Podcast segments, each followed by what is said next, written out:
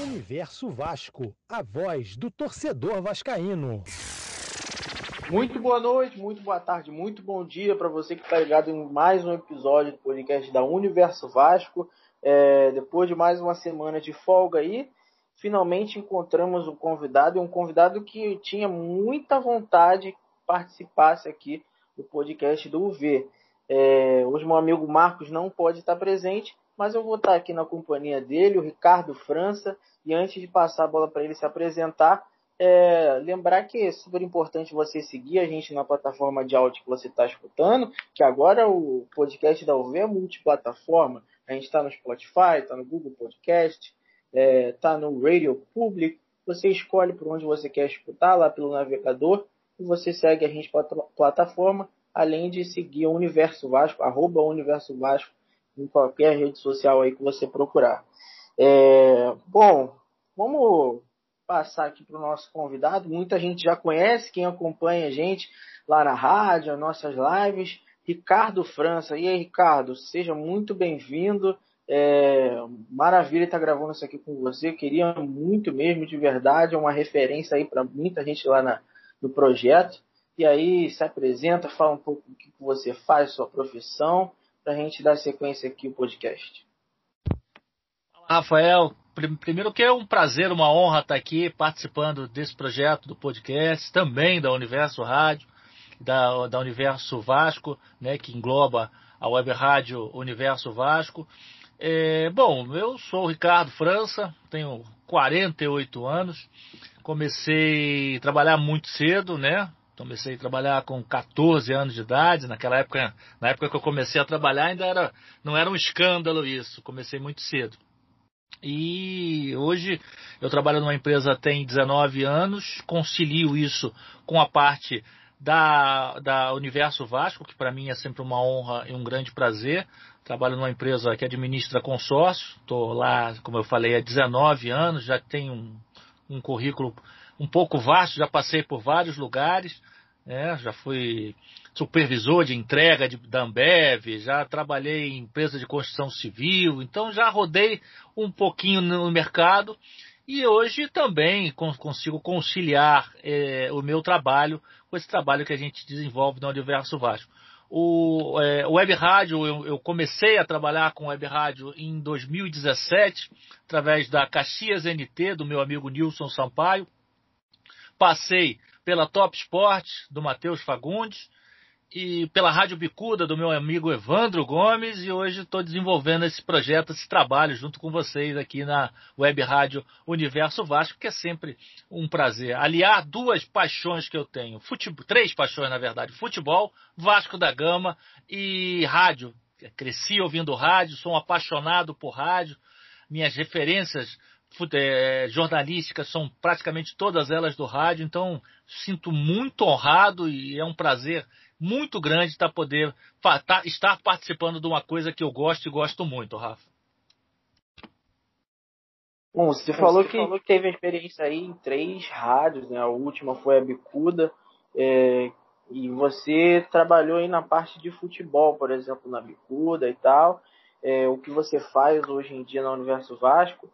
Mas nessas rádios que você trabalhou, teve a experiência aí de contribuir com a função de radialista, você teve já contato direto com a narração ou a narração entrou na sua vida um pouco depois? Qual é a sua relação com a narração específica? Eu sempre tive uma vontade, um desejo de participar de uma equipe de rádio. Como eu falei, eu sou muito apaixonado por rádio. O rádio foi meu companheiro durante minha vida toda. Então, em 2017, como eu falei, eu atendi um anúncio colocado no Facebook do Nilson Sampaio da Caxias NT, onde ele procurava pessoas sem experiência interessadas em trabalhar com rádio. Vi naquilo uma grande oportunidade de realizar meu sonho, sem pretensão de nada. Então, eu me candidatei, falei com o Nilson, demorou a responder, que o Nilson gosta de fazer um drama, demorou a responder, mas me passou um e-mail me convidando. E eu lembro até hoje, o primeiro jogo que eu fiz foi Flamengo e Botafogo. Eu entrei como comentarista na Caxias NT. E foi Flamengo e Botafogo, um jogo da Copa do Brasil. Eu muito nervoso, que aquilo era tudo muito novidade para mim. Não sabia como é que aquilo ia fluir, se ia ficar da maneira que eu gostaria, porque eu sou muito perfeccionista. Eu gosto muito que o trabalho saia com muita correção. E quando eu erro, eu não me perdoo, eu fico me martirizando muito. Eu gosto muito de fazer as coisas de maneira bem correta. E eu, antes da partida, lembro como se fosse hoje, uma quarta-feira à noite, eu perguntei para o Nilson, meu grande amigo e guru, Nilson, alguma dica especial para eu fazer, para eu começar na transmissão? Ele, Ricardo, seja você. E eu fui eu, estou sendo eu até hoje. Então, eu comecei na Caxias NT, movido por uma paixão, comecei como comentarista e aos poucos fui exercendo várias posições dentro de uma transmissão de rádio, né? Eu comecei comentarista, passei para reportagem, mas nunca me imaginei fazendo uma narração, jamais. Eu não tinha essa pretensão, até porque eu nunca me imaginei exercendo a mesma função que um José Carlos Araújo faz, que um Luiz Penido faz, que esses caras, para mim, Jorge Curi, né, o antigo narrador, esses caras, para mim, eram fantásticos, inatingíveis. Então, eu nunca pensei que conseguiria um dia chegar a narrar uma partida de futebol. E a narração entra na minha vida da seguinte forma. Eu estava fazendo um jogo, estava no comentário, e a gente sabe que a internet é muito problemática. E, de repente, o cara que estava narrando, ele caiu. E eu, durante 5 minutos, tive que assumir a narração. E eu fiz de maneira instintiva daquilo tudo que eu escutei pelo rádio, como faço até hoje, muito de maneira instintiva. E tudo que eu escutava dos narradores que foram minhas referências, eu comecei a pôr em prática. É claro que você ainda tem um ritmo um pouco desacelerado, o rádio você tem que ser um pouco mais rápido, mais detalhista. Só que eu consegui fazer um bom papel. A partir daquele momento, todo mundo na rádio começou a dizer que eu deveria me arriscar mais na narração. Só que eu não me sentia pronto, não me sentia preparado para isso. Até que um belo dia, eu escalado por um jogo, um domingo à tarde, o narrador me liga, o jogo era às 4 horas, o narrador me liga às 2:30 e fala, Ricardo, eu estou na casa da minha noiva e não vou conseguir chegar. Você vai ter que narrar para mim. E eu não tive como não deixar de narrar, não podia deixar esse buraco na transmissão. Até porque eu sou muito responsável. A Caxias NT era como se fosse minha, né? Eu quando entro num trabalho, assumo a responsabilidade de como se eu fosse o dono do negócio, apesar de não ser. Então, eu não poderia deixar a equipe na mão. Então, eu fui para o jogo nervoso, preocupado, mas, graças a Deus, me saí bem, fiz uma excelente transmissão, uma narrativa que eu considero ter sido muito boa para a primeira vez, e foi assim que a narração esportiva entrou na minha vida, meio que por acaso. Meio que eu fui jogado às feras naquele momento e assumi a bronca, assumi o risco, mesmo com muito receio, com muito medo, com o apoio de toda a minha equipe, eu consegui desenvolver o trabalho e acabou saindo. E foi assim que eu comecei a narrar futebol através da Caxias NT, Rafa. Olha, a gente, sobre essa sua experiência aí, que você foi jogado às feras, a gente já viveu algo super parecido no Universo Vasco, né? No jogo da Copa do Brasil, Caldense Vasco não, foi o Carioca, né? Nova Iguaçu e Vasco. A gente viveu uma situação bem parecida. E por falar nisso, você falou aí de como você chegou do nada assim na narração, que você não tinha pretensão nenhuma, e hoje é o que você mais exerce no Universo Vasco. Como eu disse, que o Ricardo participa das lives, ajuda lá na redação, está sempre contribuindo com a gente, mas a rádio é onde o Ricardo tem mais intimidade, né? A área do Ricardo. E aí, eu queria saber, Rica, como é que você tem enxergado aí, com a sua experiência em rádios profissionais, como você enxerga esse projeto aí da Web Rádio da Universo Vasco, o pessoal lá que participa da transmissão, todo mundo mandando muito bem, os talentos que você observa, quanto isso pode crescer, como é que você está enxergando esse projeto aí da Web Rádio, que vem cada vez mais tendo mais ouvintes aí, né, no decorrer das transmissões das partidas? Rafa, eu sempre tive uma vontade de abrir portas, né? Essa foi a minha intenção desde o início. Quando eu e Marquinhos, a gente ainda estava engatinhando para criar primeiro a Ecos da Colina e depois a Universo Vasco, a gente sempre teve a intenção de abrir portas. A gente sabe o quanto é difícil uma pessoa que está começando, ou então que pensa em ser jornalista, ainda falta aquele empurrãozinho para ser jornalista, o quanto é difícil ela conseguir um lugar para ela exercer essa função, mostrar o seu trabalho, mostrar que tem qualidade, até mesmo treinar. Então a gente sempre teve esse pensamento, abrir espaço a todos aqueles que queiram mostrar o seu trabalho.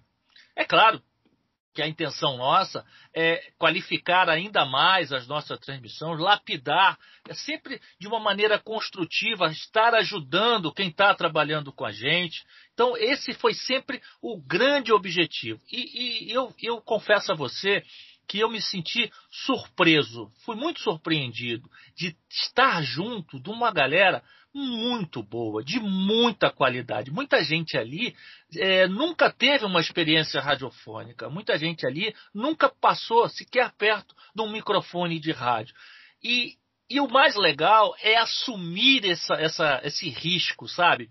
É mostrar, vamos fazer e estou dentro e vamos nessa. É claro que nós precisamos, como eu falei, ainda crescer ainda mais, estamos engatinhando, o projeto é novo, mas eu me sinto muito orgulhoso da equipe que trabalha com a gente, sabe? São pessoas inteligentes, que entendem da matéria, futebol, entendem do segmento que nós estamos falando, que é Vasco da Gama, e trazem para o nosso público sempre posições muito equilibradas e sensatas para o rádio. No começo havia uma certa dificuldade, é claro, de encontrar o tom certo, de falar de maneira correta, exercer o tempo certo, que numa transmissão de rádio tudo tem o seu tempo, né? Porque senão você acaba atropelando um determinado lance. E a gente começou a criar uma equipe que foi se adaptando, que foi se moldando dentro da web rádio. E graças a Deus, eu vejo hoje muita gente com qualidade suficiente para que se quiser crescer, seguir na profissão, tem plenas condições. Você vê uma Ludmilla fazendo comentários fantásticos, o Júlio, que é, na minha opinião, um narrador extremamente competente, um jovem, 18 anos, que hoje desabrochou. Júlio, quando começou meio tímido e foi tendo um ganho, foi crescendo. Cara, isso para mim não tem preço. Isso para mim é gratificante. Eu costumo falar que eu posso não chegar a lugar nenhum nessa vida, mas se um de vocês chegar, eu acho que o meu trabalho será recompensado e foi muito bem feito. Eu torço tanto para que todos nós consigamos chegar a algum lugar que nos deixe numa posição boa, que eu vivo a felicidade de vocês.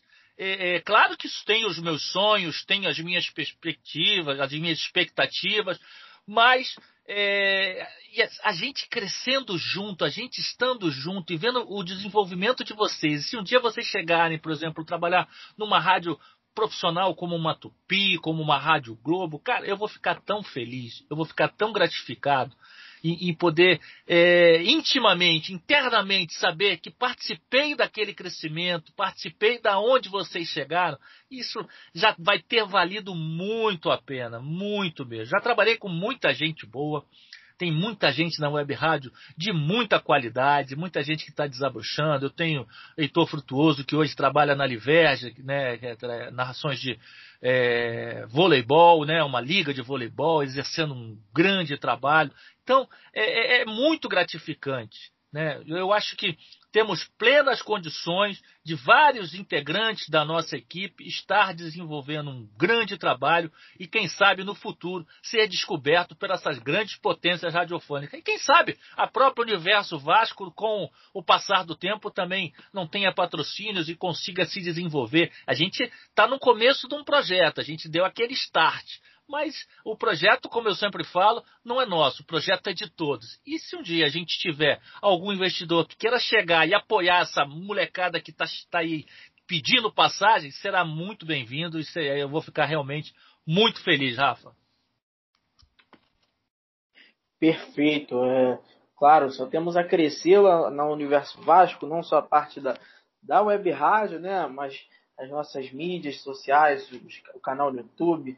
Fazemos live aí todas as semanas e vão aparecendo cada vez mais frutos aí de tudo que a gente tem procurado, tem buscado crescer lá no Universo Vasco. E aí você até tinha citado há um tempo atrás aí, mas ficou meio no ar. E aí eu vou perguntar para você de novo, para não te deixar muito numa saia justa, eu vou querer dois nomes, não precisa ser um só não. Eu quero dois nomes que são, pode ser da narração, como comentário, repórter, que são referências para você do rádio. Pode citar qualquer um, de qualquer época, aquele que te marcou muito e que você, lá no fundo, acaba se espelhando naquele cara. É natural, a gente sabe que isso acontece. Quais são esses dois nomes? Olha, Rafa, o rádio, ele é fantástico, né? O rádio, ele, quando chegou à televisão, nos idos de 1960, todo mundo dizia que o rádio estava fadado a terminar e acabar, e o rádio está sempre se reinventando, né? A chegada da internet também falaram que acabou o rádio, e a rádio se reinventa com a web. Então, o rádio é imortal, cara. O rádio, eu acho que enquanto existir vida, vai existir rádio. E tem muitas referências, muita gente que já passou por todas essas fases da rádio, o rádio antigo, o rádio FM, né, que depois surgiu, agora a web rádio. Tem muita gente que a gente pode enquadrar como referência. Eu vou pedir licença a você, eu vou citar três referências que eu tenho. A primeira... A primeira, sem dúvida, é José Carlos Araújo. Cresci ouvindo José Carlos Araújo, comecei com ele na Rádio Nacional, passei com ele pela Globo, hoje ele está na Rádio Tupi, já passou pela Bandeirantes, é um senhor já, se eu não me engano, já com 80 anos, com a mesma qualidade de narração, uma narração limpa, uma narração descritiva. É um cara que você tem a condição de imaginar uma partida de futebol na sua mente, da maneira que ele narra, de tão limpa que ele faz a sua narração. Então, o José Carlos Araújo, para mim, é sem dúvida nenhuma um ícone, um mito, um cara que dispensa comentários, acho que é uma referência para muitos no rádio brasileiro. O outro é o falecido Jorge Nunes. Jorge Nunes, eu costumo até brincar que aqui em casa eu tinha discussões com o rádio. Minha esposa às vezes até pensava que eu estava brigando com alguém e eu estava discutindo com Jorge Nunes, ele do outro lado do rádio e eu do lado de cá, né? Mas era um cara que destemido, que tinha uma linguagem própria para falar de futebol, entendia como poucos da matéria e infelizmente nos deixou cedo, há pouco tempo. Mas é um cara que é, sem dúvida nenhuma, uma grande referência como comentarista esportivo, um cara apaixonado por rádio, um cara que viveu intensamente o rádio e é sem dúvida alguma, uma grande referência. E a outra não podia, o terceiro eu não podia deixar de fora, aquele que me incentivou, aquele que me abriu as portas, aquele que me trouxe para o rádio, me deu a oportunidade de estar realizando esse grande sonho, que estar trabalhando, estar dentro da web rádio, que é o meu querido amigo Nilson Sampaio, lá da antiga Caxias NT, hoje ele trabalha na TV Metropolitana, um cara espetacular, sensacional, saca muito de rádio, de web rádio, e que me abriu as portas, me deu a oportunidade de estar trabalhando com uma coisa que me dá tanto prazer, que é o rádio. Então eu não poderia deixar de citar esse grande parceiro, grande amigo. A rádio me trouxe um amigo para a vida toda, e esse amigo se chama Nilson Sampaio. Bom, espero que depois você compartilhe o episódio com ele aqui, que eu tenho certeza que ele vai curtir muito escutar isso. E aí, falando sobre essas referências, né, a gente acaba pensando muito mais nos caras da antiga, que já tem uma longa estrada por aí. Mas aí, eu queria te perguntar, pode ser um nome só que seja, qual o narrador que está surgindo aí, que é mais jovem, que você enxerga muita qualidade? Citando, por exemplo, um que trabalha numa grande emissora, é o Bruno Cantarelli, né, da Rádio Tupi, que é muito mais jovem do que os demais narradores da Tupi e se sai muito bem. Qual é um jovem talento aí da rádio que você enxerga, que acha que tem um futuro brilhante? Rafa, claro, o Bruno Cantarelli é realmente da nova geração, se não o melhor, um dos melhores. Mas eu queria puxar a sardinha pro nosso lado, sabe, cara? Eu queria falar desses que estão iniciando, desses que estão começando, que eu vislumbro, que eu identifico um futuro grande. Basta ter foco. Eu acho que, às vezes, a gente se perde em alguns momentos da vida por falta de foco. Mas esse menino, se tiver foco, se ele tiver realmente noção do potencial que ele tem, e eu procuro abrir os olhos dele sempre, eu procuro falar para ele sempre do potencial que ele tem, da qualidade vocal que ele tem e do que ele precisa se lapidar. Esse rapaz se chama Júlio Almeida, trabalha com a gente na Universo Rádio, é realmente um cara fantástico, sempre muito solícito, sempre muito aberto a aprender, escuta tudo que a gente tem para ensinar a ele, põe em prática aquilo que ele acha que realmente se encaixa. Então, o Júlio, eu vi o começo dele, vi o crescer dele, tem muito ainda para trilhar, como eu falei, um jovem de 18 anos, mas tem muito ainda a crescer, muito a se desenvolver. E o potencial que ele tem hoje, com 18 anos, se ele se dispor a estudar, se ele se dispor a aprender, a se aprimorar, eu não tenho a menor dúvida, o Júlio vai ser um grande narrador, não só da web rádio, da rádio FM e do que quer que seja. Ele é um cara... O Júlio que já está contribuindo lá na Bicuda, né, Ricardo? O Júlio foi uma indicação minha, o meu amigo João Pedro, grande abraço, que eu indiquei ele para a Bicuda, e ele já tá fazendo um trabalho na FM 98,7, lá da área de Madureira, já está desenvolvendo esse trabalho. A gente achava, eu conversando com ele, a gente sempre achou que ele precisava ganhar mais ritmo, porque às vezes no Universo Vasco a gente faz jogos do Vasco, e às vezes fica uma semana sem narrar, às vezes não tem jogo durante a semana, às vezes eu narro, às vezes ele narra, então ele precisava ter mais ritmo. É como um jogador de futebol, precisa ter minutagem, precisa se aprimorar. Então o Júlio ganhou essa oportunidade de estar trabalhando numa rádio FM, que é a Bicuda FM, e está desenvolvendo um grande papel. Já tive conversando com o Evandro, que é o manager da Bicuda, também com o JP, que é o diretor de esporte lá, que está maravilhado com a qualidade dele e está saindo muito bem. Então eu acho que o Júlio, desses que eu tenho trabalhado, é o cara que tem tudo, se manter o foco, estudar, se aprimorar, tem tudo para crescer e crescer muito. E olha, a gente ainda vai ouvir muito falar de Júlio Almeida. Isso eu tenho certeza. Como eu disse agora, por indicação do Ricardo, né, galera? Ele já está contribuindo lá na Bicuda, narra os jogos lá no Universo Vasco, revezando com o próprio Ricardo. Tive o prazer de trabalhar em transmissão com os dois. E aí, se você quiser conhecer um pouco mais o Júlio, você vai lá no Twitter, @JúlioAlmeidaRE1. Aí você entenda mais sobre o trabalho do Júlio. Não parece mesmo, mas ele tem apenas 18 anos. Isso é o que mais me impressiona.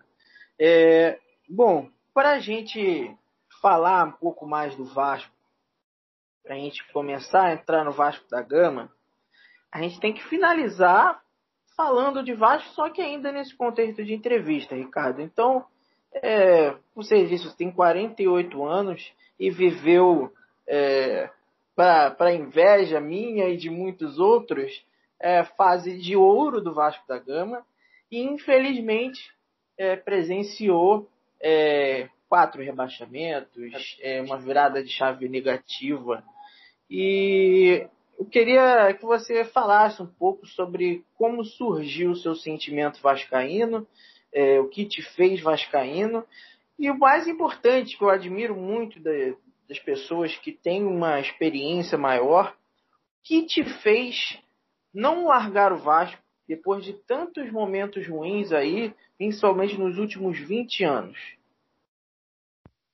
O Vasco me traz uma memória afetiva muito grande. Aquela música que a torcida canta, Vasco é minha história, o meu primeiro amigo, eu sempre fui... Eu era uma criança um pouco introspectiva. Eu era uma pessoa difícil de fazer amizade. Então, durante muito tempo da minha vida, a minha verdadeira amizade era o Vasco. O Vasco me abria portas, sabe? Eu entendia tudo de Vasco, eu sabia tudo de Vasco. Então, as pessoas paravam para conversar. Às vezes não sabiam o meu nome, mas sabiam que eu era vascaíno. Então, o Vasco entra na minha vida muito cedo. Meu pai era vascaíno e santista, era apaixonado pelo Pelé. Então, a gente, antigamente, o futebol tinha os clubes faziam uma excursão pelo Nordeste do Brasil, que não tinha essa facilidade de se ver os times jogarem. O futebol não se passava torto e direito na televisão como se tem hoje. Então, era o radinho e você escutando. Então, eu morava num local, no Parque Fluminense, onde, invariavelmente, à noite, a fornecedora de energia elétrica deixava a gente na mão e a gente ficava sem luz. Então, meu pai trabalhava muito. E os poucos momentos que a gente tinha a oportunidade de estar juntos era... Nessas horas, ele colocava, a gente tinha uma velha estante de madeira na nossa sala, ele posicionava o radinho no cantinho e a gente ia escutar o jogo do Vasco. Então, já começa aí, eu junto com meu pai, né, passando bons momentos com ele. Ele era um cara realmente que se doava muito para o trabalho, para trazer um certo conforto para a família. Então, o Vasco começa ali. O engraçado é que eu me apaixonei pelo Vasco antes de entender a mecânica do futebol. Eu gostava do Vasco antes de saber como se jogava a bola. Depois que eu fui aprender, eu era muito garoto, eu tinha 4 anos, então eu lembro da gente sentado na sala, aquela sala escura, né? Não tinha luz, calor, mosquito, e... meu pai contando histórias de Roberto Dinamite, que era nosso vizinho aqui no São Bento, né, perto aqui de onde eu moro, e isso foi me cativando. Depois eu aprendi o que era, na verdade, o jogo de futebol, como funcionava, e isso são momentos, cara, que ninguém tira. O Vasco foi, durante um bom tempo, aquele elo com meu pai, sabe? E isso me fazia muito bem. O Vasco sempre me fez muito bem. E ali começa essa paixão, essa coisa de gostar, esse sentimento de prazer pelo Vasco da Gama. Passei por várias fases do Vasco da Gama, brigava no colégio, parece brincadeira, eu cidadão pacato que sou hoje, mas cansei de brigar pelo Vasco, por Roberto Dinamite, quando alguém falava. Roberto era como se fosse o meu amigo imaginário. O Roberto, eu conversava com o Roberto, sabe? Era algo muito especial. Torcer para o Vasco na minha vida sempre foi algo muito especial. A minha primeira vez no estádio, eu com 13 anos, poder adentrar São Januário. Eu não fui nem no Maracanã a primeira vez. Minha primeira ida ao estádio foi em São Januário. E eu fui com meu padrinho. E a gente acabou ficamos na social, e eu pude vislumbrar de frente aquela festa que a torcida do Vasco da Gama faz. Aquilo ali foi arrebatador na minha cabeça. Aquilo foi extremamente fantástico. E eu pude ainda assistir um show de Roberto e Romário naquele jogo. Então, quer dizer, o Vasco sempre esteve muito presente comigo, na minha memória afetiva. E isso, Rafa, não se abandona, um amigo. Não se abandona, um amigo. Sabe? O Vasco me deu muito mais do que eu dei e pude dar para ele. 4 rebaixamentos, o Vasco pode ser rebaixado 500 vezes, eu vou estar sempre lá, e quando eu tiver a oportunidade de ir a São Januário, eu estarei lá, porque essas memórias, isso não apaga, esse sentimento que eu tenho pelo clube, não se apaga. Às vezes a gente fica chateado com determinados assuntos, a gente fica chateado com determinadas coisas que acontecem, mas no dia seguinte é como se você tivesse brigado com o irmão, sabe? Já estou do lado dele de novo, apoiando, tentando reerguê-lo. E isso é o Vasco. Aí eu falo assim, nunca mais eu vou ver jogo do Vasco. Cansei. E no dia seguinte, na partida seguinte, eu estou lá, acompanhando, torcendo, roendo a unha, vibrando. Eu lembro que teve um jogo que eu quebrei um lustre na minha mãe na hora de comemorar um gol, espirrou sangue para tudo quanto é lado. Eu já dei o sangue pelo Vasco. Então, não tem como eu abandonar. Porque ser torcedor na fase boa é muito fácil. É muito fácil. Mas o verdadeiro torcedor é aquele que comemora a fase boa, mas sempre está junto na fase ruim. Apoiando, criticando, aquela crítica que deve existir, de ser sempre construtiva. Esse é o verdadeiro torcedor. Sabe? Eu não vou me omitir agora. Caímos para a Série B e eu vou deixar de ser Vasco.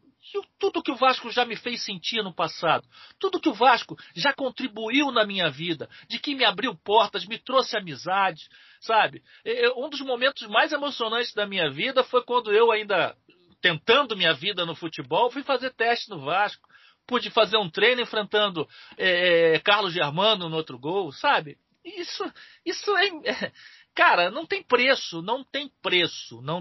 Vivenciar toda essa história, poder passar por tudo isso, etapa por etapa, comemorar títulos, sofrer junto, não tem preço. Então, o que me faz permanecer Vasco são as memórias afetivas e, como eu falei, um amigo não se abandona nunca. E o Vasco foi, como diz o cântico da nossa torcida, o meu primeiro amigo. E vai ser eternamente meu amigo dentro do meu coração. O Vasco é, sem dúvida nenhuma, parte da minha vida, da minha história. História não se apaga.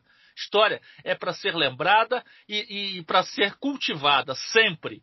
Por mais que algumas pessoas achem que história é coisa de museu, não. A história, o passado te explica e fortalece o futuro e te dá base para você criar o seu presente e te dá base para criar o seu futuro. É assim que é o Vasco da Gama na minha vida. Então não tem jeito. Eu e o Vasco vamos correr lado a lado. Até onde houver um fiozinho de vida, eu serei vascaíno. É muito emocionante a gente escutar alguém que tem uma relação assim com o Vasco. Eu pude falar aqui no último podcast com o Jomar, também viveu muita coisa do Vasco da Gama, e a gente entende o quanto o Vasco foi importante na vida dessas pessoas, e isso te explica o porquê que não largaram de mão nesses momentos ruins aí. O Ricardo acabou de dizer que vivenciou no estádio um show de Roberto e Romário, e agora ele vive uma situação totalmente diferente, né, com o Vasco em campo em si. Mas isso não quer dizer nada para ele, isso não fez ele largar de mão, porque o Vasco significa muito na vida das pessoas. E isso até do vascaíno mais novo. Não significa da mesma maneira, mas tem uma importância muito grande. Isso eu tenho certeza absoluta. Bom, vamos falar de futebol, vamos falar do Vasco atual. Tem umas coisas muito interessantes aí para falar. Até porque a gente vai falar disso daqui a pouquinho. O clima não tá um dos piores, não. E esse jogo contra o Resende aí, Ricardo, é um resultado positivo, né? 3-1. Em que a gente poderia ter emplacado uma goleada de 7-8, que o caminhão de gols que o Vasco perdeu mais uma vez, Mas a gente tira pontos positivos aí dos garotos da base, as chances criadas, a criação do time tem saído muito bem. O Cano, que a gente vai falar daqui a pouco, atingindo marcas aí, mas tem aquele porém ali, que é toda partida, Ricardo, o Vasco sofre gols. Desde o início da temporada vem sendo assim. Marcelo Cabo está invicto a 11 jogos, é verdade. Mas em nenhum desses a gente passou impune de um golzinho, né? É verdade, Rafa. O Vasco hoje, eu já enxergo uma evolução muito grande em relação ao que foi o do ano passado e até o início da temporada, o próprio início do Marcelo Cabo. Ele começa a ajeitar o Vasco da Gama. E o que eu acho muito interessante nesse novo trabalho que o Vasco vem fazendo é esse espaço que está sendo aberto, digamos assim, para a molecada poder desenvolver o seu futebol. O Marcelo Cabo deixa eles muito bem à vontade, ele tem um linguajar muito fácil de se entender, e você repara que alguns jogadores que até bem pouco tempo sequer eram cogitados para estar disputando uma partida no time profissional, hoje já frequentam um banco de reservas e têm oportunidade de jogar. O exemplo foi o Caio Eduardo ontem, que entrou. Garanto a você que muito torcedor não sabia quem era o garoto. E ele entrou em campo, mostrou que tem qualidade, mostrou que pode ser trabalhado e que no futuro pode vir a gerar muito bons frutos para o Clube de Regatas Vasco da Gama. O jogo contra o Resende, o Vasco teve o domínio da partida durante os 90 minutos. Só que o Vasco tem um desequilíbrio entre defesa e ataque. O Vasco hoje ofensivamente cria muito, tem um poderio ofensivo muito grande. Não se faz 3 gols no rival à toa. Né, o time da moda. Então isso demonstra que o time tem sim muita qualidade. É um time objetivo, que quando consegue roubar a bola, sai em velocidade para o campo ofensivo, consegue finalizar muito mais do que finalizava. O jogo ontem contra o Resende, principalmente o segundo tempo, as jogadas pelo lado direito com o Léo Jabá deram resultados. O Vasco se saiu muito bem. O Cano é um centroavante que, se tiver alguém para municiar ele fatalmente vai guardar essa bola dentro do gol. Então, o Vasco ofensivamente começa a se ajeitar, mas precisa arrumar a cozinha, precisa ajeitar lá atrás, precisa arrumar a casinha. E o Cabo está tendo uma certa dificuldade. Eu, sinceramente, eu não gosto muito desse esquema com 3 atacantes. Acho que deixa o meio-campo um pouco despovoado. E é uma recomposição um pouco mais lenta e sempre compromete algum atacante, né? Ele sempre tem que voltar um pouco mais, recuar um pouco mais para fechar. Ontem foi a vez do Morato, que se doou um pouco mais, veio para fechar um pouco mais o meio-campo. Então eu preferia que o Vasco atuasse com um volante centralizado, 2 volantes laterais, volantes meia, né, que saibam encostar, sair para jogar, e um meia centralizado com 2 homens na frente para finalização e jogadas de lado. Mas parece que esse é o esquema que o Marcelo Cabo gosta de atuar. E eu acho que às vezes o Vasco demora um pouco na recomposição justamente por atuar com 3 atacantes que não estão tão acostumados a retornar tanto para fazer esse balanço defensivo. E a gente tem um problema crônico, que é a bola aérea, né? Ontem a gente tomou um gol mais uma vez de escanteio, onde a bola passou no meio de toda a pequena área, o Léo Jabá moscou e o Paulo Vitor do Resende entrou por trás e cutucou para o fundo da rede e empatou o jogo. Então é um filme que a gente vem assistindo já tem um tempo, que a gente não consegue neutralizar essas jogadas. Então o Vasco precisa se acertar. E eu acho que, inclusive, isso passa pelo setor de meio campo também, porque a gente precisa matar mais essa jogada no nascedouro. Repare que as equipes adversárias têm a certeza que o Vasco tem dificuldades na bola aérea. Então começam a alçar demasiadamente essa bola dentro da área. É o tempo todo, chuveirinho, porque tentam explorar o lado negativo do Vasco da Gama. Talvez se a gente tivesse um meio-campo que jogasse um pouco mais fechado, que matasse essa jogada do nascedor, evitasse que essas bolas fossem tantas vezes alçadas dentro da área, a gente poderia minimizar um pouco mais essa jogada do adversário e a gente não estaria tanto sufoco para o nosso sistema defensivo. Porque o sistema defensivo, a gente costuma culpar só os 2 zagueiros. Né? Quando a gente fala, a zaga falhou. Não, há uma falha conjunta. Um exemplo está no escanteio de ontem. Quem estava no primeiro pau para fazer aquela função era o Laranjeira, que não conseguiu interceptar. O Vanderlei passou em branco, deixou ela quicar na frente dele, ela foi para o outro lado. O Léo Jabá, que estava cobrindo o segundo pau, não conseguiu fazer o corte. Só aí a gente falou de todo mundo e não falou de zagueiro. A gente não falou do zagueiro. Foi um cruzamento no primeiro pau, onde não houve corte de ninguém. Então, quer dizer, o Vasco precisa ajeitar o seu sistema defensivo. É claro que os zagueiros, os dois homens de área, os dois zagueiros de área, compõem esse sistema defensivo. Mas a marcação começa desde lá da frente do Cano. Então, a gente precisa ajeitar esse balanço. A gente precisa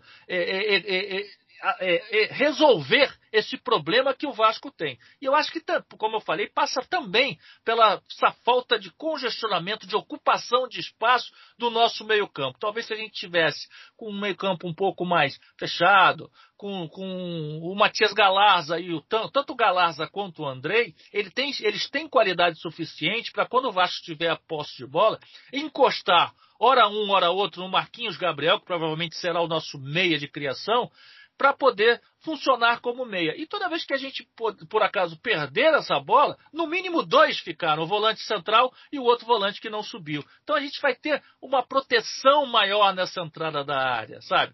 Eu acho que falta essa proteção, falta esse encaixe do sistema defensivo com o sistema ofensivo. Ofensivamente, melhoramos e melhoramos muito. Nossa produção ofensiva, inegavelmente, subiu. A gente tem feito gols em todas as partidas, coisas que não aconteciam na temporada passada, e a gente teve um ganho muito grande com o Marcelo Cabo. Agora falta ajeitar esse sistema defensivo, que ainda é uma pedra no sapato nesse trabalho do Marcelo Cabo. Bom, e aí eu tinha dito aqui no começo que fica muito claro que, apesar da eliminação precoce no Carioca, um início ruim lá do campeonato com o Siston, o clima do Vasco, partindo da torcida ao treinador, aos jogadores, à diretoria, não é um dos piores, né? Muito longe disso. E isso também, Ricardo, passa pela confiança da torcida no treinador atual, que é o Marcelo Cabo. A gente teve ontem aquele esporro lá do Marcelo na parada técnica, que ele falou, olha, os caras estão sendo melhores que a gente, tá aparecendo pelado de casado versus solteiro, dia 31 de dezembro, e aquilo ali motivou os caras, e logo depois o Vasco fez o primeiro gol com o Bruno Gomes. Então, isso está muito claro, né? Por mais que não é como a gente queria, né?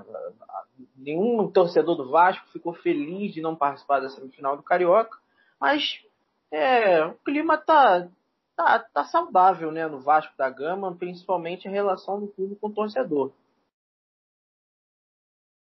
Sim, a relação do torcedor com o time hoje é bem melhor que foi em relação ao final da temporada de 2020, é claro, ocasionada por um rebaixamento.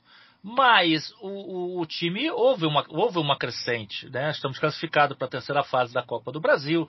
O Vasco houve um ganho nos últimos jogos. É claro que não esperávamos realmente no começo da temporada fazer um grande campeonato carioca, até porque o time estava se remodelando, estava chegando o treinador novo, fizemos, se não me engano, 2 ou 3 jogos com o Siston, a maioria dos jogadores da base, que por mais que sejam jogadores de qualidade, sentem o peso de estar atuando numa equipe profissional, pegam uma equipe de menor investimento, mas que já vem se preparando, vem treinando há um pouco mais de tempo do que a nossa. E isso conta muito, isso pesou muito no início da competição. Tanto é que esses pontos que nós perdemos lá atrás fizeram falta agora. Mas isso não desqualifica totalmente o trabalho. É óbvio, o Vasco é um time grande, o Vasco é um time que toda competição que entra deve sim almejar o título, mas nesse começo que o Vasco planejou, trouxe reforços no meio da temporada, então o Carioca serviu mais como uma pré-temporada, e acredito até que esses jogos da Taça Rio sirvam realmente para dar liga a esse time, para dar oportunidade de ter mais o time mais jogado, testar esquema tático, variações, essas coisas todas, dar mais minutagem ao Vanderlei, que chegou no meio da temporada, também o Morato, que estava parado. Então, essa Taça Rio vai servir para isso. Então, o torcedor do vascaíno tem que encarar esse começo de temporada como uma grande pré-temporada. O Campeonato Carioca não é o nosso objetivo primário. O nosso objetivo maior é a classificação e a subida para a Série A do Campeonato Brasileiro, onde a gente não deveria sequer ter caído. Então a gente já precisa entrar, desde a primeira rodada, ligado. Porque os 3 pontos da primeira rodada valem iguais aos 3 pontos da última rodada. Então todo ponto é válido. E para isso a gente precisa estar bem azeitado, bem treinado. E acho que esse finalzinho de campeonato vai servir muito para a gente ter esse ganho de entrosamento, de dar condição física para esses jogadores que chegaram agora, estavam parados, como o próprio Léo Jabá. E o trabalho está sendo feito dessa forma, está sendo feito de maneira bem cuidadosa. Você pode reparar que o Marcelo Cabo poupa jogadores quando tem que poupar. Tira de determinado. A torcida às vezes até não entende. Vai poupar o cara. Mas é melhor poupar agora e deixar, de repente, de classificar para uma semifinal do Campeonato Carioca do que perder um cara 3, 4 meses porque estourou um músculo e isso comprometer a nossa participação na Série B do Campeonato Brasileiro. Então o trabalho está sendo muito bem feito. Volto a falar. Claro que queríamos estar disputando a semifinal, não vou ser hipócrita dizer que não gostaria de estar lá. Mas infelizmente não veio. E a gente não tem tempo para chorar, não tem tempo para reclamar. Até porque o Campeonato Brasileiro começa no mês que vem. Então a gente tem que estar azeitadinho com esse time, certinho com essa equipe, que já vem mostrando que teve um ganho muito, muito grande com a entrada do Morato, com a entrada do próprio Vanderlei, o Zeca que chegou.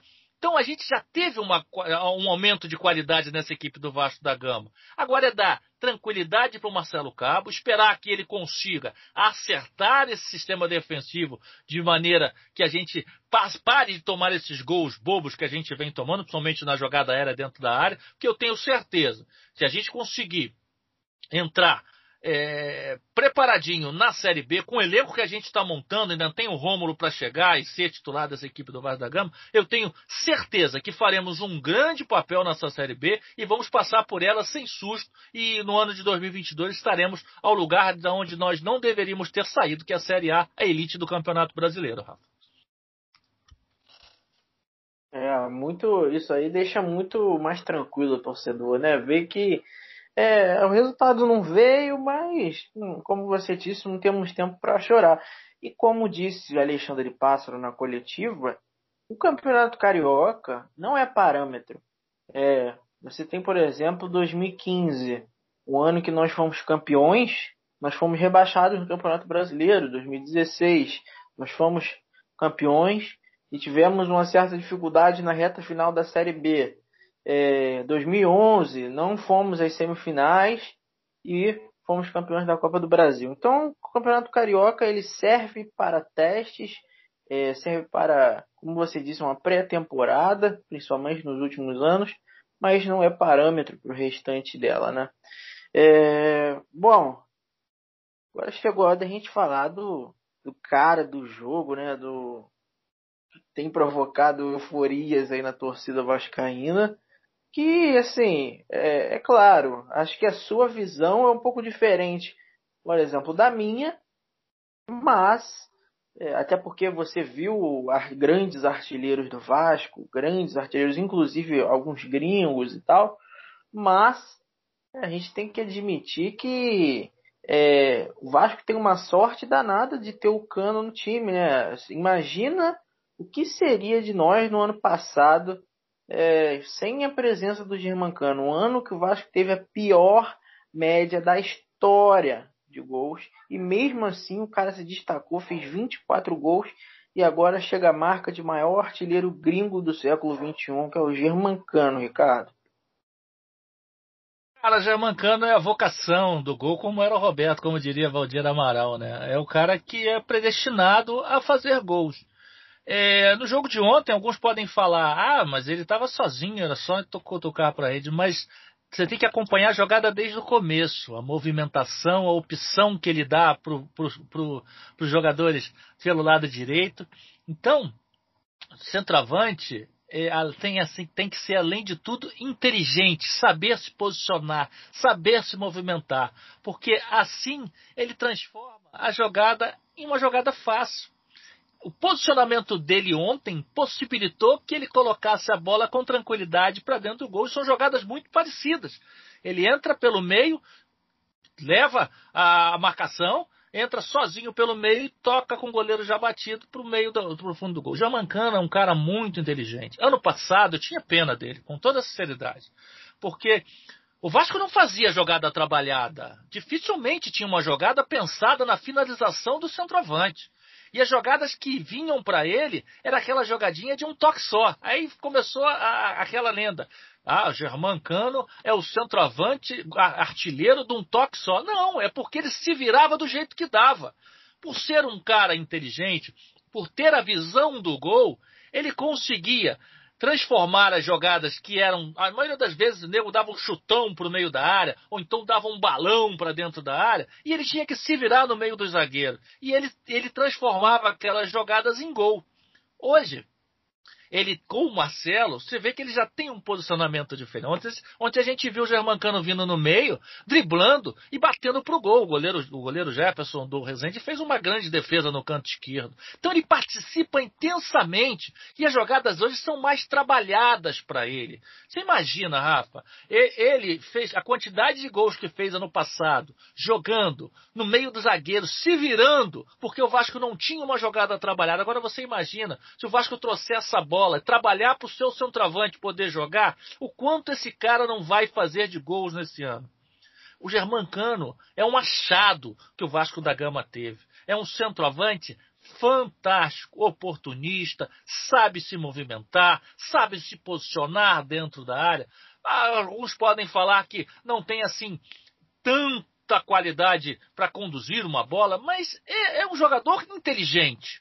Com um toque só, ele desfaz qualquer defesa adversária. Eu acho que o trabalho do centroavante é esse, é fazer gol. O centroavante não tem que ser o craque da partida, o centroavante não tem que ser aquele cara que pega a bola lá atrás e vem driblando todo mundo e entra com bola e tudo. O centroavante tem que finalizar e guardar a bola dentro da rede. E desse riscado, o Germán Cano entende e entende muito. É um cara muito inteligente, é um cara que, se tiver o apoio dos meias, e principalmente das jogadas de lado, como a gente teve ontem, os laterais subindo, ele vai guardar muitas bolas no fundo da rede adversária. É um cara que gosto muito, desde que chegou ao Vasco, teve propostas até, não diretamente, mas ocorreram sondagens para ele ir embora, e em nenhum momento ele sequer cogitou a possibilidade de deixar o Vasco da Gama. Ele continua com a gente. Então, cara, ele é um cara que tem espaço em outros clubes na Série A, mas preferiu continuar no Vasco da Gama, preferiu continuar junto com a torcida que o abraçou e continua fazendo os seus gols. Então, é realmente um centroavante que a torcida tem que valorizar. A torcida do Vasco da Gama tem que estar muito feliz com ele, vestindo a camisa 14 do Cruz Maltino, e tenho certeza que o ano de 2021, com uma equipe mais equilibrada, uma equipe mais acertada, com mais gente para colocar ele na cara do gol, em jogadas pensadas e trabalhadas, o Cano vai ser ainda mais útil e ainda mais mortal para o adversário e vai fazer mais sucesso. E tenho certeza, se acontecer o que eu estou falando, vai sem dúvida nenhuma se tornar uma referência e um dos ídolos dessa equipe do Vasco da Gama. Cara, é impressionante, né? Você disse uma coisa que eu queria falar. Muita gente costuma... a gente sabe que tem alguns rivais aí mais chatinhos que gostam de criticar aquilo que é do Vasco. Isso aí não é de hoje, né? E aí o pessoal insiste em fazer comparações de um jogador com outro, mas ele é um cara diferenciado por fazer justamente o que você falou. Ele torna a jogada fácil, ele torna a jogada simples. E aí, mas o Cano só faz gol debaixo da trave. Além disso ser mentira, os gols que ele faz, né, considerados debaixo da trave, analisa a jogada e se pergunte por que que isso não surgia com o Thiago Reis, por que que isso não surgia com o Ribamar, porque ele tem um senso de posicionamento muito acima da média, muito acima da média. Então, ele consegue se desvencilhar da marcação de uma maneira que ele fique livre para tocar na bola e só empurrar para o fundo da rede. E ele sabe da sua condição física, é um cara muito baixo para um centroavante, não tem aquela característica de trombar os zagueiros nem nada, então mais do que nunca ele tem que sair da marcação para fazer gol, e isso ele tem feito muito bem. Bom, para finalizar a nossa pauta em si, Ricardo, falar um pouco dessa Taça Rio aí que o Vasco vai disputar agora, né? Independente do adversário, a gente pode enfrentar o Botafogo, pode ter um clássico aí na semifinal ou na final. E eu queria que você falasse um pouco sobre como o Vasco deve aproveitar essa Taça Rio para se preparar para a Série B, que, como você mesmo disse, começa daqui a mais ou menos um mês. Eu acho que o Vasco tem que aproveitar essa oportunidade de estar jogando, porque você não pode deixar a sua equipe parada desde o dia de hoje, né? O Vasco jogou ontem, desde o dia 25 de abril até final do mês de maio sem jogar. O Vasco precisa estar em ritmo de competição, precisa entrar com seus jogadores. O Marcelo precisa dar minutagem para essa equipe, acertar o esquema tático, ter variações táticas, porque em determinados momentos da partida ele pode querer mudar o sistema tático da equipe. E nada melhor do que numa partida. É claro que a gente quer que o Vasco ganhe essa Taça Rio, mas é uma competição que não tem tanto peso. A gente pode tentar trabalhar algumas variações táticas durante o jogo, até para o sistema tático não ficar previsível, engessado. Então, tenho certeza que o Marcelo vai usar essas partidas da Taça Rio para fazer alguns testes, para treinar a equipe titular, que ele pretende utilizar mais à frente. Acho até que, se houver tempo hábil, o Rômulo pode até entrar alguns minutos para estar ganhando jogo, né? Ritmo de jogo. Acho que isso é bem interessante, já que o Rômulo está chegando agora, para que o Vasco, quando chegue a Copa, o Campeonato Brasileiro, o time do Vasco esteja prontinho. A gente precisa estar ligado da primeira até a 38ª rodada. Somar o maior número de pontos possíveis. E o time precisa estar certo, na ponta dos cascos. Porque a gente vai ter adversários difíceis, em campos complicados. Como a gente já sabe, são 5 campeões brasileiros nessa competição, fora outras equipes que têm condição, que já bateram na trave ano passado e que hoje chegam para brigar. Tem equipes remanescentes que jogam em estádios pequenos, acanhados, o jogo é difícil. Então o Vasco precisa estar ambientado a isso tudo. O Vasco precisa estar jogado para entrar no Campeonato Brasileiro da Série B e conseguir o seu objetivo final, que é o acesso. Então eu acho que a Taça Rio vai nos dar essa oportunidade de manter o time ligado, de manter o time jogando, tentar corrigir essas falhas defensivas que a gente vem cometendo durante os jogos e também trabalhar ainda mais a parte ofensiva, podendo dar oportunidade a um ou outro atleta para mostrar o seu trabalho. Gostaria de ver mais o Caio Eduardo começando, quem sabe, jogando metade de um tempo, ao invés de jogar 15, 20 minutos, de repente jogar 45 minutos. Gostaria de ver o Zeca atuando pelo lado direito também, com o Riquelme atuando um pouco mais pelo lado esquerdo, para a gente ver como é que funciona, até porque a gente sabe que o Léo Matos é um atleta que amarela muito, é um atleta que às vezes vai ficar fora da partida, ele nunca, dificilmente termina um jogo porque ele se doa muito, então é substituído da metade do segundo tempo para lá. Então eu queria ver o Riquelme atuando um pouco mais pela lateral esquerda, com o Zeca pelo lado direito, e a gente ganhando novas opções de formação, novas opções táticas dentro da partida, dentro do jogo, e eu acho que a Taça Rio é de suma importância para que isso aconteça. Não, espero que a gente não cometa o erro de vir com o time de sub-20, entrar com o time mesclado, porque isso, na minha opinião, não vai ser bom. A competição não tem grande valor, mas Tática e tecnicamente, na minha opinião, tem sim valor e valor pra caramba, porque os times que vão enfrentar, jogar contra a gente, na maioria das vezes, por exemplo, se a gente pegar um Nova Iguaçu ou um outro time de menor expressão, esses times vão jogar fechadinhos da mesma maneira que muito time na Série B vai atuar contra o Vasco da Gama. Então é uma ótima oportunidade para que a gente aprenda a jogar dessa forma, saia dessas encruzilhadas que essas equipes vão nos colocar e que a gente possa entrar bem na Série B e preparado para o que der e vier, Rafa. É isso, que o Vasco possa aproveitar aí o máximo possível essa Taça Rio, que tenhamos um belíssimo início aí de Série B. E como você disse, o início da Série B dá um bom início, no caso, dá uma tranquilidade maior do que você começar a competição de um jeito ruim e ter que buscar lá depois, né, no decorrer do campeonato. Então, que o Vasco consiga tirar proveito da melhor forma. Bom, quero agradecer muito a sua presença aqui, Ricardo, muito mesmo. Foi um super podcast que a gente fez aqui.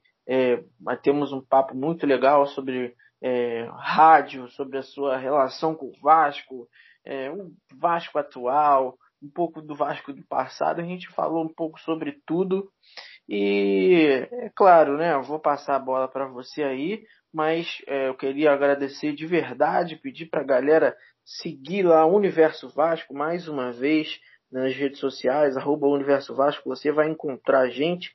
E, é claro, seguir o Ricardo França, passar o Twitter do Ricardo, @RicardoFranca72, tudo minúsculo, RicardoFranca72, e acompanhe ele também nas narrações da Universo Vasco, que vale muito a pena, o nosso mentor aí lá da UV. Ricardo, me despeço de você com a maior alegria, porém tristeza, por ter que encerrar o episódio. E aí, para finalizar, vou te pegar de surpresa aqui. Quero que você emende as suas considerações finais na hashtag que eu levo muito a sério e pretendo um dia que ela se torne realidade, que é a hashtag Ricardo França na Vasco TV. Falei, agora eu vou jogar no teu peito e você domina aí, Ricardo. Rafa, seria uma grande honra, né? Eu um dia ter a oportunidade de fazer alguma coisa dentro do Vasco da Gama. Como eu falei, o Vasco já me deu muita coisa na vida e eu queria, de alguma forma, contribuir. A gente já contribui com o projeto da Universo Vasco hoje e me sentiria realmente muito honrado, ainda mais uma coisa que nasceu das pessoas que trabalham comigo, que estão junto comigo há algum tempo, e é muito bacana, muito gratificante isso. Mas eu queria falar uma coisinha antes. Eu queria falar sobre Rafael. Rafael é um menino que começou com a gente, né? Rafael, para quem não sabe, Rafael é bem novinho. E a gente tinha, quando da contratação da entrada do Rafael, a gente tinha um certo receio pela idade. Mas eu vou falar uma coisa para vocês. Idade não é tudo. A maturidade do Rafael, a maneira dele se expressar, o empenho, o profissionalismo que ele tem perante a Universo Vasco é algo assim incrível, incrível. Eu admiro muito o trabalho do Rafael, a responsabilidade que ele tem perante ao nosso projeto. Em pouco tempo, assumiu um papel de liderança, apesar da juventude, de ser um novo, né? Então, um rapaz novo, assumiu um papel de liderança muito importante junto ao nosso grupo, e eu fico muito feliz, primeiro, do acerto que nós tivemos em trazer o Rafael para trabalhar conosco, e segundo, de ver o crescimento dele, ver o quanto ele se esforça, ver o quanto ele se empenha para fazer o trabalho bem feito. Isso é muito legal num jovem. Às vezes a gente fala, a juventude está perdida, a juventude está isso. Não, a juventude está aí, está buscando, batalhando o caminho dela. Às vezes pensamos diferente, temos visões diferentes, mas isso não quer dizer que eles estão errados. E o Rafael chega para provar isso. Um rapaz de excelente qualidade, uma formação familiar fantástica e que a cada dia cresce na minha admiração e no meu respeito. Então, Rafael, eu não podia encerrar essa minha participação sem citar você, sem falar da admiração que tenho por você e na certeza que, assim como eu falei do Júlio Almeida, eu tenho certeza que você, o caminho que você seguir, você será grande, você será um cara de excelência. Eu quero te dar aqui meus parabéns, muito envaidecido por você ter me feito o convite, por estar participando desse podcast e feliz por estar participando com você, um rapaz que eu aposto muito e creio que em breve vai estar aí participando de coberturas esportivas, porque qualidade você tem e você tem muito. Como eu falo, tenha foco, tenha direção, siga nesse caminho que você está seguindo hoje e que em breve você vai estar colhendo os frutos. Demais, agradecer aí pelo convite, estou sempre aberto aí para a gente estar conversando, falar sobre rádio, falar sobre Vasco da Gama. É muito gratificante, é muito bacana, muito legal e eu nunca vou deixar de estar falando sobre isso. Então, sempre que puder, sempre que quiser, estarei aí disposto a estar participando. Falou, Rafa? Perfeito, Ricardo. Muito obrigado aí pelas palavras. Como eu disse, todo mundo lá dentro tem esse respeito pelo Ricardo, considerando ele um mentor da Universo Vasco, e a gente tem muito a crescer junto aí, muito partindo do seu auxílio aí, dos seus conselhos, e vamos para frente que temos muito a crescer aí. Então, mais uma vez, agradecer ao Ricardo e falar mais uma vez para vocês. Segue a gente aí na plataforma que você está escutando, muito importante para a gente. E quase que a cada semana a gente vai conseguindo aí entrar em mais uma nova plataforma de podcast para você ter variedades aí. Uma que, mas eu não sou assinante da plataforma tal, então escuta nessa aqui. Mas eu também não sou, então escuta nessa aqui que é de graça. E você tem novas oportunidades de escutar a gente e também a nossa web rádio Universo Vasco. Pode pesquisar aí no Google que você vai achar, ou também nas nossas redes sociais. Então, muito obrigado para você que escutou a gente até aqui e até a próxima. Valeu!